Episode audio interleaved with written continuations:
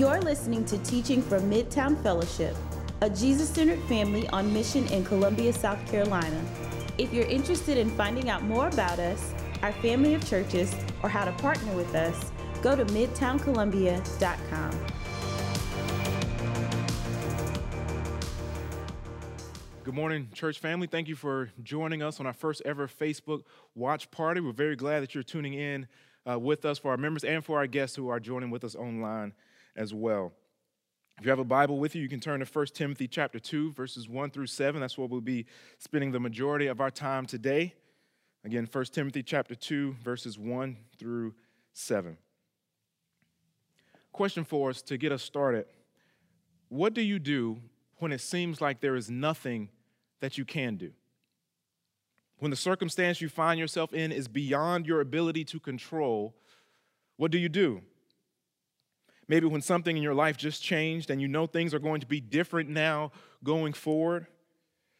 Maybe given the current circumstance that we find ourselves in as a country and as a world, maybe there are whispers at your job about people being furloughed or people being let go. Maybe you've already been furloughed or let go. Maybe you expected your life to be different than it currently is and you've been trying to make it into what you want it to be, but it just hasn't happen, happened, and you're beginning to realize that there's actually nothing you can do to make your life be exactly what you wanted it to be. What do you do when it seems like there's nothing you can do? In this letter in 1 Timothy, written to instruct Timothy to lead the church at Ephesus, to be who God created the church to be, as we've seen in previous weeks in chapter one, he begins by calling out false teachers and false teaching and telling Timothy to correct them and command them to stop. And now, as we've made our way into chapter two, Paul is beginning to give some practical instruction and encouragement on how we are to practically live as the church. And the first thing that he calls them to do is pray. Let's begin in verse 1.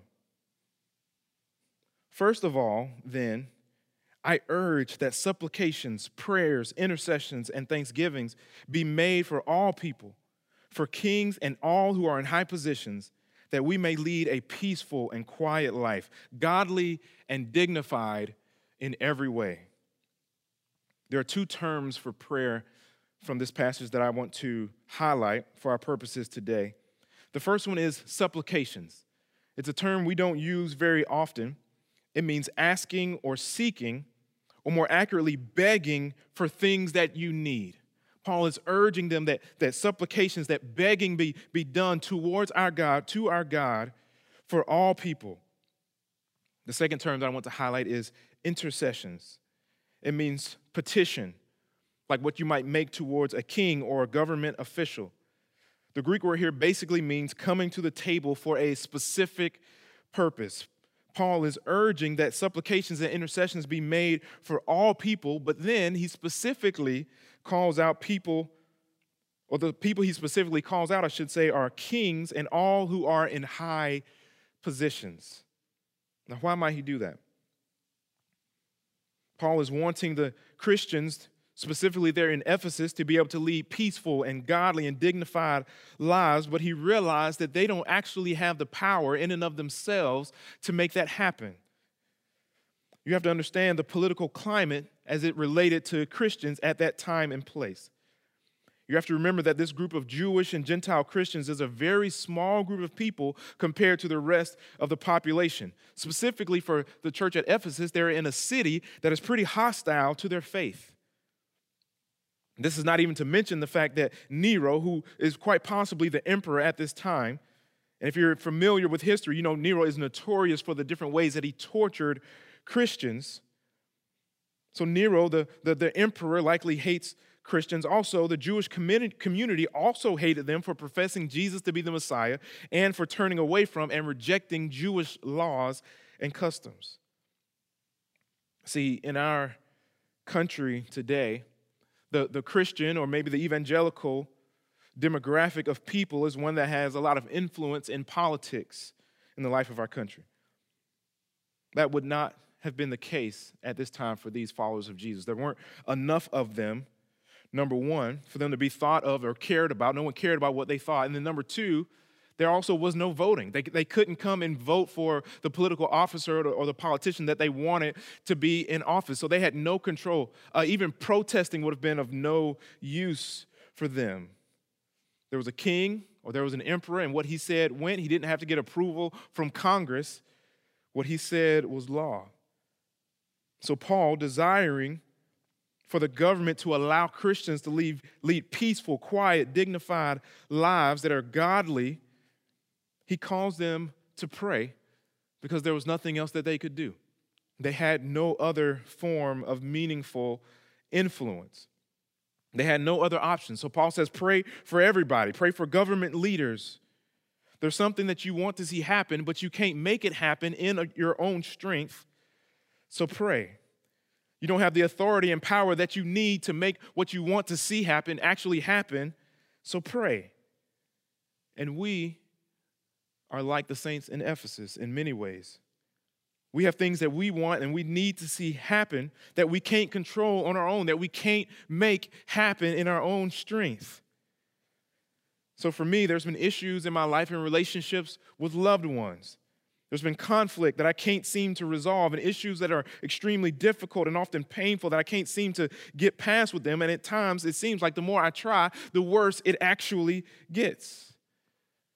There's areas of weakness in my life that have been weaknesses and areas of sin for years upon years in my life, areas that I want to grow, but I, I can't seem to make myself grow in these areas. There's practices that I want to implement and make habits in my life that I haven't been able to consistently implement into my life. Even though I feel like I'm trying, I don't see this lasting change. Maybe it will, it will be different for a little while, then after a few weeks or maybe a few months, it seems to fizzle out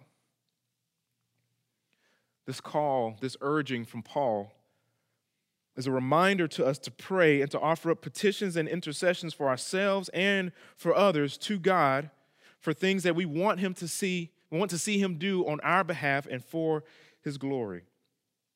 And we see this in other parts of scripture as well. We see it in 1 John chapter 5, verse 14 through 15, where he writes, And this is the confidence that we have toward him that if we ask anything according to his will, he hears us.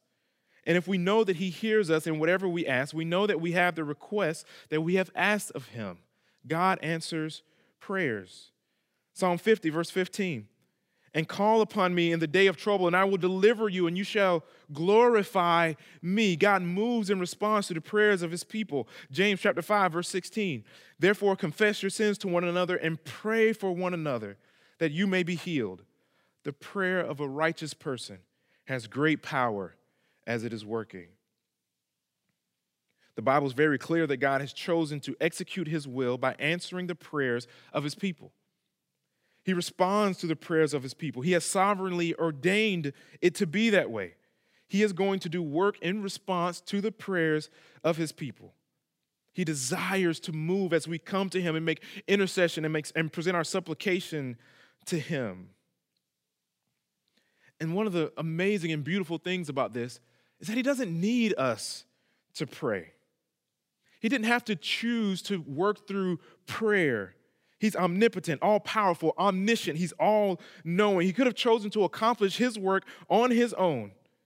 But he wants us to take part in what he's doing by asking and begging him, bringing our petitions and our supplication to him. He is a father who delights for his children to come to him and intercede and make supplication to him. He prefers for us to have a role and play a role in what he's doing. He's, he's relational like that. He likes conversation with his kids. He likes to be approached by us. He likes to hear what's on our hearts. He, he loves this. He loves it when we exercise the access that we have to him and come to him in prayer with our petitions, with our supplications, with our requests. And here's the thing I know all of this, I've known it for, for years. I know that God moves in response to prayer. I've seen God move in incredible ways in my family in response to prayer. There have been things in my marriage that have been difficult, and it seemed like the more I tried to work on it to make it better, it just got worse. And then there's been times I've just spent time in prayer to God about it without trying to fix it. And I see God at work fixing it. Like I know this, I've seen this happen.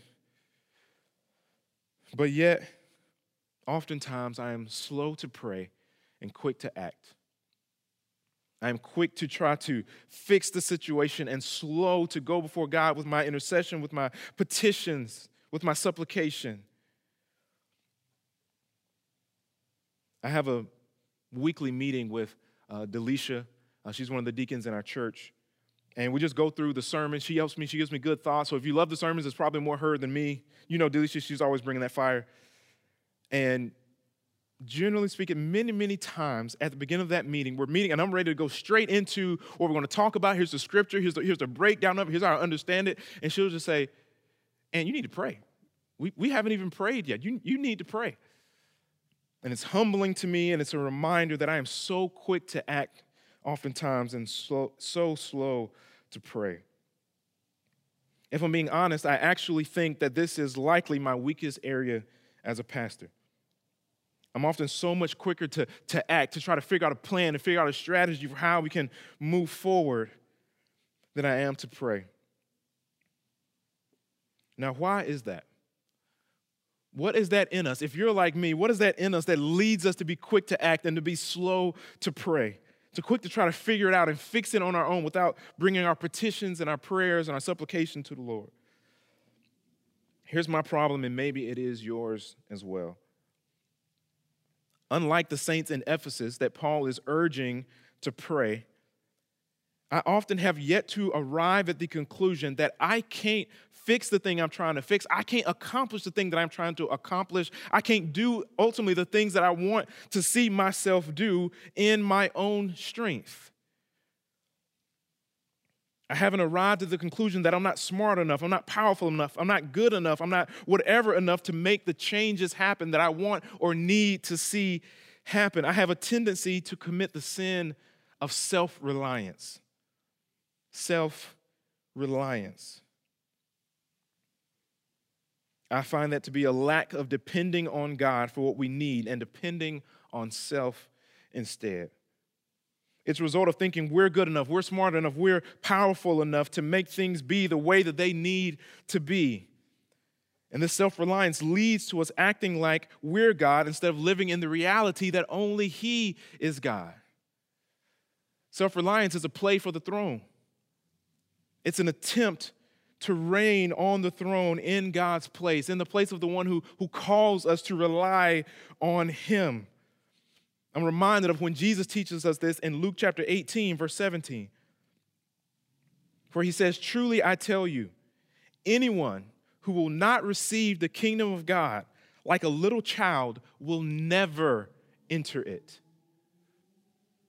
The context of this verse is just two verses prior. People are bringing infants to Jesus, and Jesus is laying his hands on them, and he tells his disciples that dependence, like that of, of a little child, is necessary for them to be a part of the kingdom, that the kingdom is, is for those who recognize their need for God, who recognize that we don't have enough in and of ourselves. We're not good enough, we're not strong enough, we're not wise enough. We need Him. One thing I've noticed being at the house more so during the last uh, maybe month and a half with my children is that they need a lot from the ones that take care of them. And they do not hesitate to ask for what they need. They have no hesitation. They're not shy about it. They're aggressive. They're, they're constant. They're persistent in asking for exactly what they need. And Jesus says the kingdom of God will only be received by those who enter it like a little child. Dependence upon God is a character trait of a follower of Jesus which means self reliance, is sinful. It misses the mark of what God has called us to, and it stifles our prayer lives, stifles our lives of prayer. I'm also reminded of John chapter 15, verse 5, where Jesus writes, I'm the vine, you are the branches. If you remain in me and I in you, you will bear much fruit. Apart from me, you can do nothing. This helps us to see just how dependent we are on Him. I brought that scripture up to make the point that the reality of the church in Ephesus regarding their ability to influence Caesar and other kings is also true of our ability to live lives that glorify God and that produce fruit with lasting significance and lasting eternal benefit. See, I don't just need God to help heal relationships or to help me grow in areas of weakness. I literally need God to empower me and enable me if I'm going to do anything of spiritual significance in any kind of way that bears fruit and glorifies and honors Him. I need Him in my thought life every moment of every day. I need him in my emotional life, that I might not be led by the emotions and feelings of my flesh, but that my emotions will be directed in a way that aligns with him and his word and his will. I need him if I'm going to represent him well at work. If I'm going to love him with all of my heart, I need him to give me that love. If I'm going to love others the way that I love myself, I am dependent upon him. I need him, and so do you. We need him. Jesus says we can do nothing apart from him. I asked the question earlier what do you do when it seems like there is nothing you can do? And obviously, the answer is prayer. But if we're going to actually pray with consistency, if we're going to be persistent and patient in prayer, we must realize that apart from Jesus, we can't do anything in a way that is truly fruitful and honoring to God. So it's okay for us to ask the question and know the right answer to the question, what do you do when it seems like there's nothing that you can do? But we need to realize, hey, there's always situations where we can't do anything to make it what we want it to be. This scenario is not some hypothetical that maybe at some point in our lives or some point in our day there will be something that we can't do in the way that we need to do it. No, that is the state of our lives. That's who we are. Living in dependence upon God every single step of the way, moment by moment, every day of our lives. We need Him. We are always dependent. I need him to do work in my life. I need him to do work in the lives of others that I know. I need him to guide our governing leaders in our country and around the world, especially in unforeseen times like this. I need him to be at work if we are to see the ones that we care for come to know him. And that's the next point that I believe Paul makes as we work our way through the rest of this passage. Verse 3 in 2 Timothy chapter 2. This is good and is pleasing in the sight of God our Savior. Okay, what is he saying? What is he saying is good and pleasing in the sight of God? It's, it's what he brought up in verse 2 the praying for all people, including political leaders, like he said in verse 2. Then he goes on to give a reason why this is pleasing to God. He says, Who desires all people to be saved and come to the knowledge of the truth. So in verse 2, he requests that we pray for all people. And then in verse 4, he says, in verse 3, he says, This is good. And in verse 4, he says, For God desires us to pray for all people, that all people would be saved and come to the knowledge of the truth. He's implying that it's good to pray for all people because God works through our prayers to save people. When we pray for people to come to know Christ, God actually moves through our prayers. He's actually at work. We ought to pray to the God who wants all to be saved that they will come to know the truth of who He is. Let's continue on verse 5. We'll read 5 through 7. For there is one God, and there is one mediator between God and men, the man, Christ Jesus, who gave himself as a ransom for all, which is the testimony given at the proper time.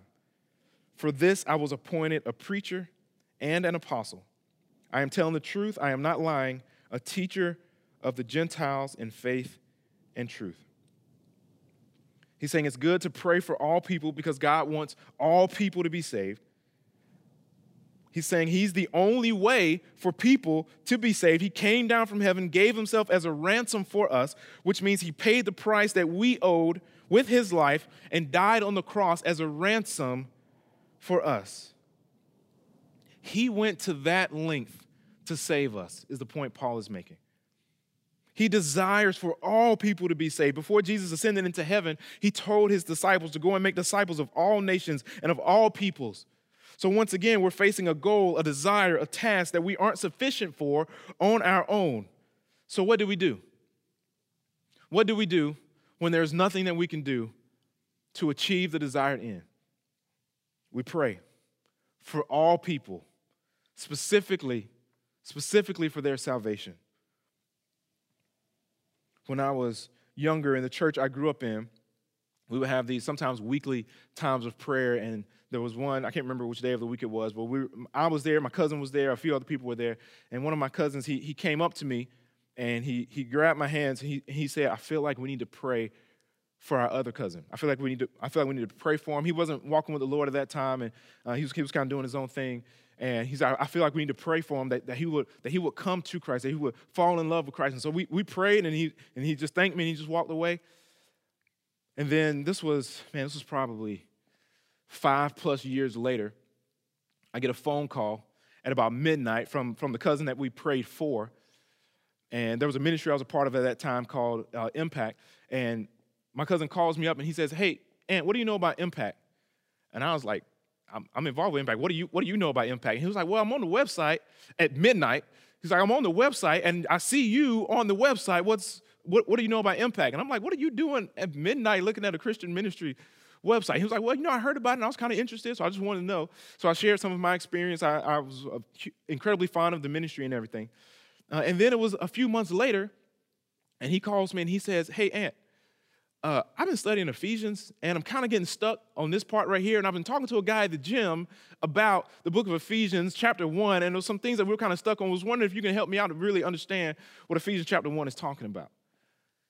And so I'm equal parts confused and excited at the same time. So we talked about that a little bit and we had a few more conversations.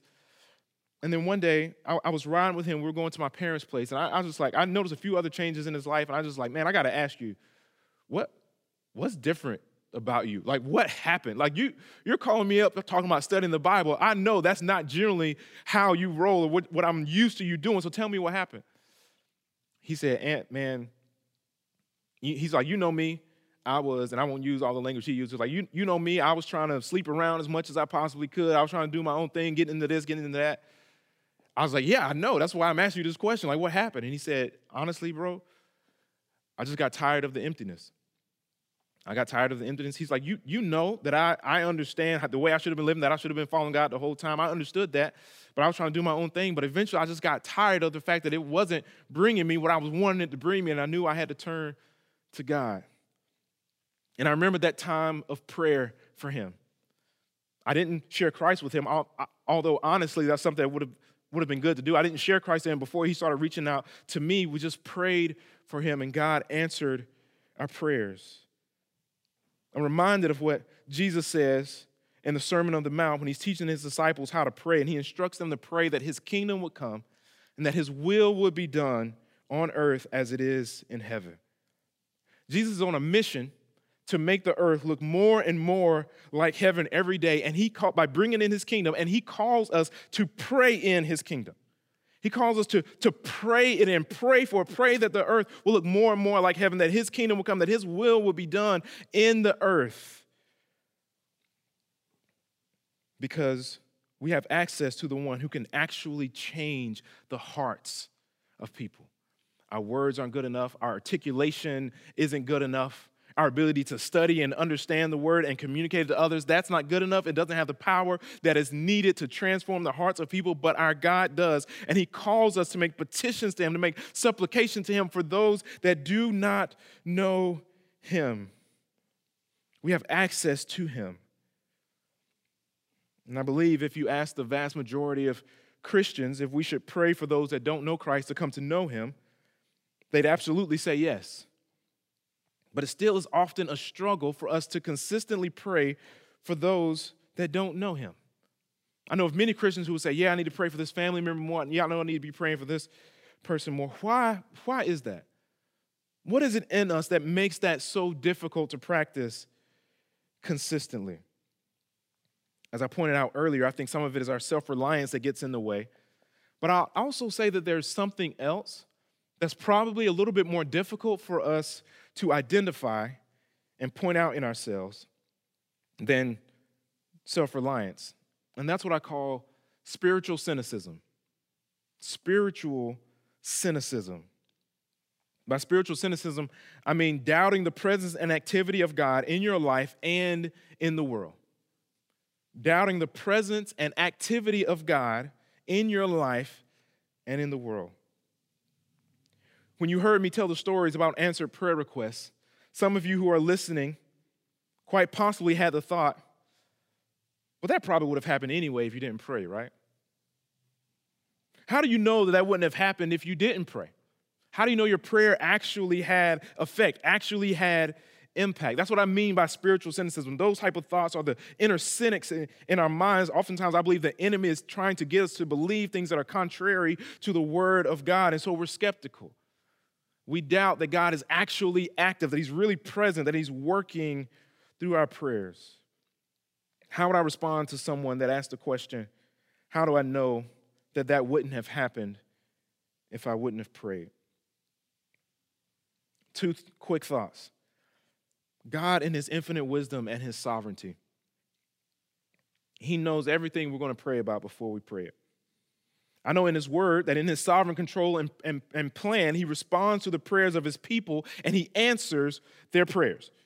And I know that he sovereignly ordained that he was going to do that after I prayed because he knew when I was going to pray about it. His plan was to use the prayers of his people. His plan is still to use the prayers of his people. So it must have been that his plan all along was to do this after I prayed for it to happen. That's the first thing I would say. The second thing I would say that is if you fixate on questions, for I'm talking to, to, Christians who are who are watching right now, if you fixate on questions like, well, how do you know that God did this because you prayed? You are causing your prayer life to suffer so greatly. And I would go as far as to say you're doing yourself spiritual harm, harm if you fixate on those questions more than you fixate on the truth that we see in the Word of God that God does actually answer prayer. You can always go into hypotheticals and what ifs and allow doubt and cynicism to creep into your heart, but we also must remember God said it. This is what He said He does. He answers the prayers of His people. Family, don't let the enemy keep you from knowing the joy of seeing God answer your prayers to save those that don't know Him. Don't let our, our city and our state and our world go on without being covered by our prayers, by the prayers of the saints, praying that God's kingdom will come and that his will will be done on earth as it is in heaven. Let us not let our family members and our loved ones and, and even our acquaintances that don't know Christ go on without being prayed for. He, call, he calls for us to pray for his kingdom to come. Because the task that we have of bringing them to Jesus is great, is too great for us to handle in our strength. That we don't have the strength that we need, we don't have the power and the authority that we need, but we know that He is actually able to change the hearts of men, women, and children. About a month or so ago, I was uh, in an argument. I was on the phone uh, with someone in uh, the, the billing department for a hospital. Um, one of my uh, children had been to this hospital. This was the, the third time for this specific test and this specific treatment. And so we knew what, what, what the price was, and we were overcharged uh, for uh, the services that we received uh, each, of those t- each of those times. So about a third time that I got to talk to them about, hey, we were overcharged. We've been refunded twice for this. Would you, would you send us the refund and everything? And, and the, the woman on, on the other end, as far as I could tell, got argumentative with me and was saying that, that I was wrong and they wasn't put into the system that way and all that. And I kept telling her, no, listen, we've done this a few times now. This, this is what it is, and this is what this is what we are owed. But she she she she would not agree with me. And, and ultimately I came to a conclusion that she she either doesn't have the understanding or she doesn't have the authority or whatever it is to do what I need to see happen, to, to, to make it happen the way that it needs to happen. So eventually I, I said, ma'am, I'm, I'm sorry. I, I need to speak to the manager. I'm sorry, I need, I need to speak to the manager. I need to speak to the person who has the authority or who has the understanding or whatever to do what it is that I need to happen so that we can be refunded in the way that we need to be. I, I, have arrived at the conclusion that you're, you're not able to do that. So now I need to speak to the manager. Church family, what I need us to understand is that prayer is the ultimate. I'm sorry, I need to speak to the manager. I'm sorry, I, I, need to speak to the manager. I can talk to this person about it. I can talk to this person about it. I can try this. I can try that. I can try to use my own eloquence or whatever. But at the end of the day, when it comes to people coming to know God, we got to speak to the manager. We have to speak to the one who has authority, who has power, the one who, who is good, the one who, who longs to save, who wants for all people to be saved and come to the knowledge of the truth. We need to speak to him. Everything else is futile without him intervening, without him moving everything that we seek to do as his people for his glory. It's futile, and we can't do anything without him. We need to speak to him. Everything got resolved once I spoke to the manager, once I used utilized the fact that I actually had access to the one who was able to do the thing that I needed to be done. I mean, it was less than five minutes on the phone. And so, yes, sir, we're able to send that. I see that we can, we can send you what you need. And one of the greatest blessings of the gospel is that we now have unhindered access to the God who came to save sinners, like we talked about last week. We have unhindered access to Him, that we get to approach Him as little needy children, that He loves for us to come to Him, that He's just a dad that loves for children to come and express to Him what our level of need is, what we want from Him, what it is that we can't do without Him. And it pleases Him to move and answer our prayers for His glory and for our good. And we have unhindered access to Him all of us have sinned against God. We've rebelled against Him. We, we were His enemies. We have fought against Him. We have, we have disrespected Him. We've told Him, hey, I, I would love to have your gifts, but I don't, I don't want your heart. I, I want what you can give me, but I don't really want you. I want to turn away from you and do my own thing. And yet He forgives us. He washes us clean. He makes us His children. He invites us to come as little children who are in need, and He delights to answer our prayers. It would delight our God if, as a church, we say we're going to be more committed to praying for those that don't know Him. Every time we come to Him, it would delight Him. Because He's the, the God who desires for all people to be saved and come to the knowledge of the truth. He will be delighted because He loves to hear our prayers, He loves to hear our petitions, He loves to hear our intercessions. He's delighted at our request because we have this relationship with Him because of what Christ has done on our behalf. So, church, let us be a people that approach him as little children who are desperately, who are desperate and needy for him, and trust that our God can do anything that we ask of him. Because that's what Christ purchased for us as he died for us on the cross. Family, let me pray for us. Father, I ask for your transforming work in us. Make us a people who aren't deceived by the lies of cynicism, by the lies of self reliance, that we should rely on ourselves or that, or that we don't believe that you're actually working in and through us or that you actually desire to work in and through us. Father, make us like little children who are just quick to run to their parents with whatever it is that they need. Make us like that as we run to you, our God, our Father, our Lord. Thank you for even giving us access to you, access to unhindered relationship to you as your children, as you adopted us into your family. Father, we thank you for all these things and we give you glory, honor, and praise. It's in Christ's name that I pray. Amen.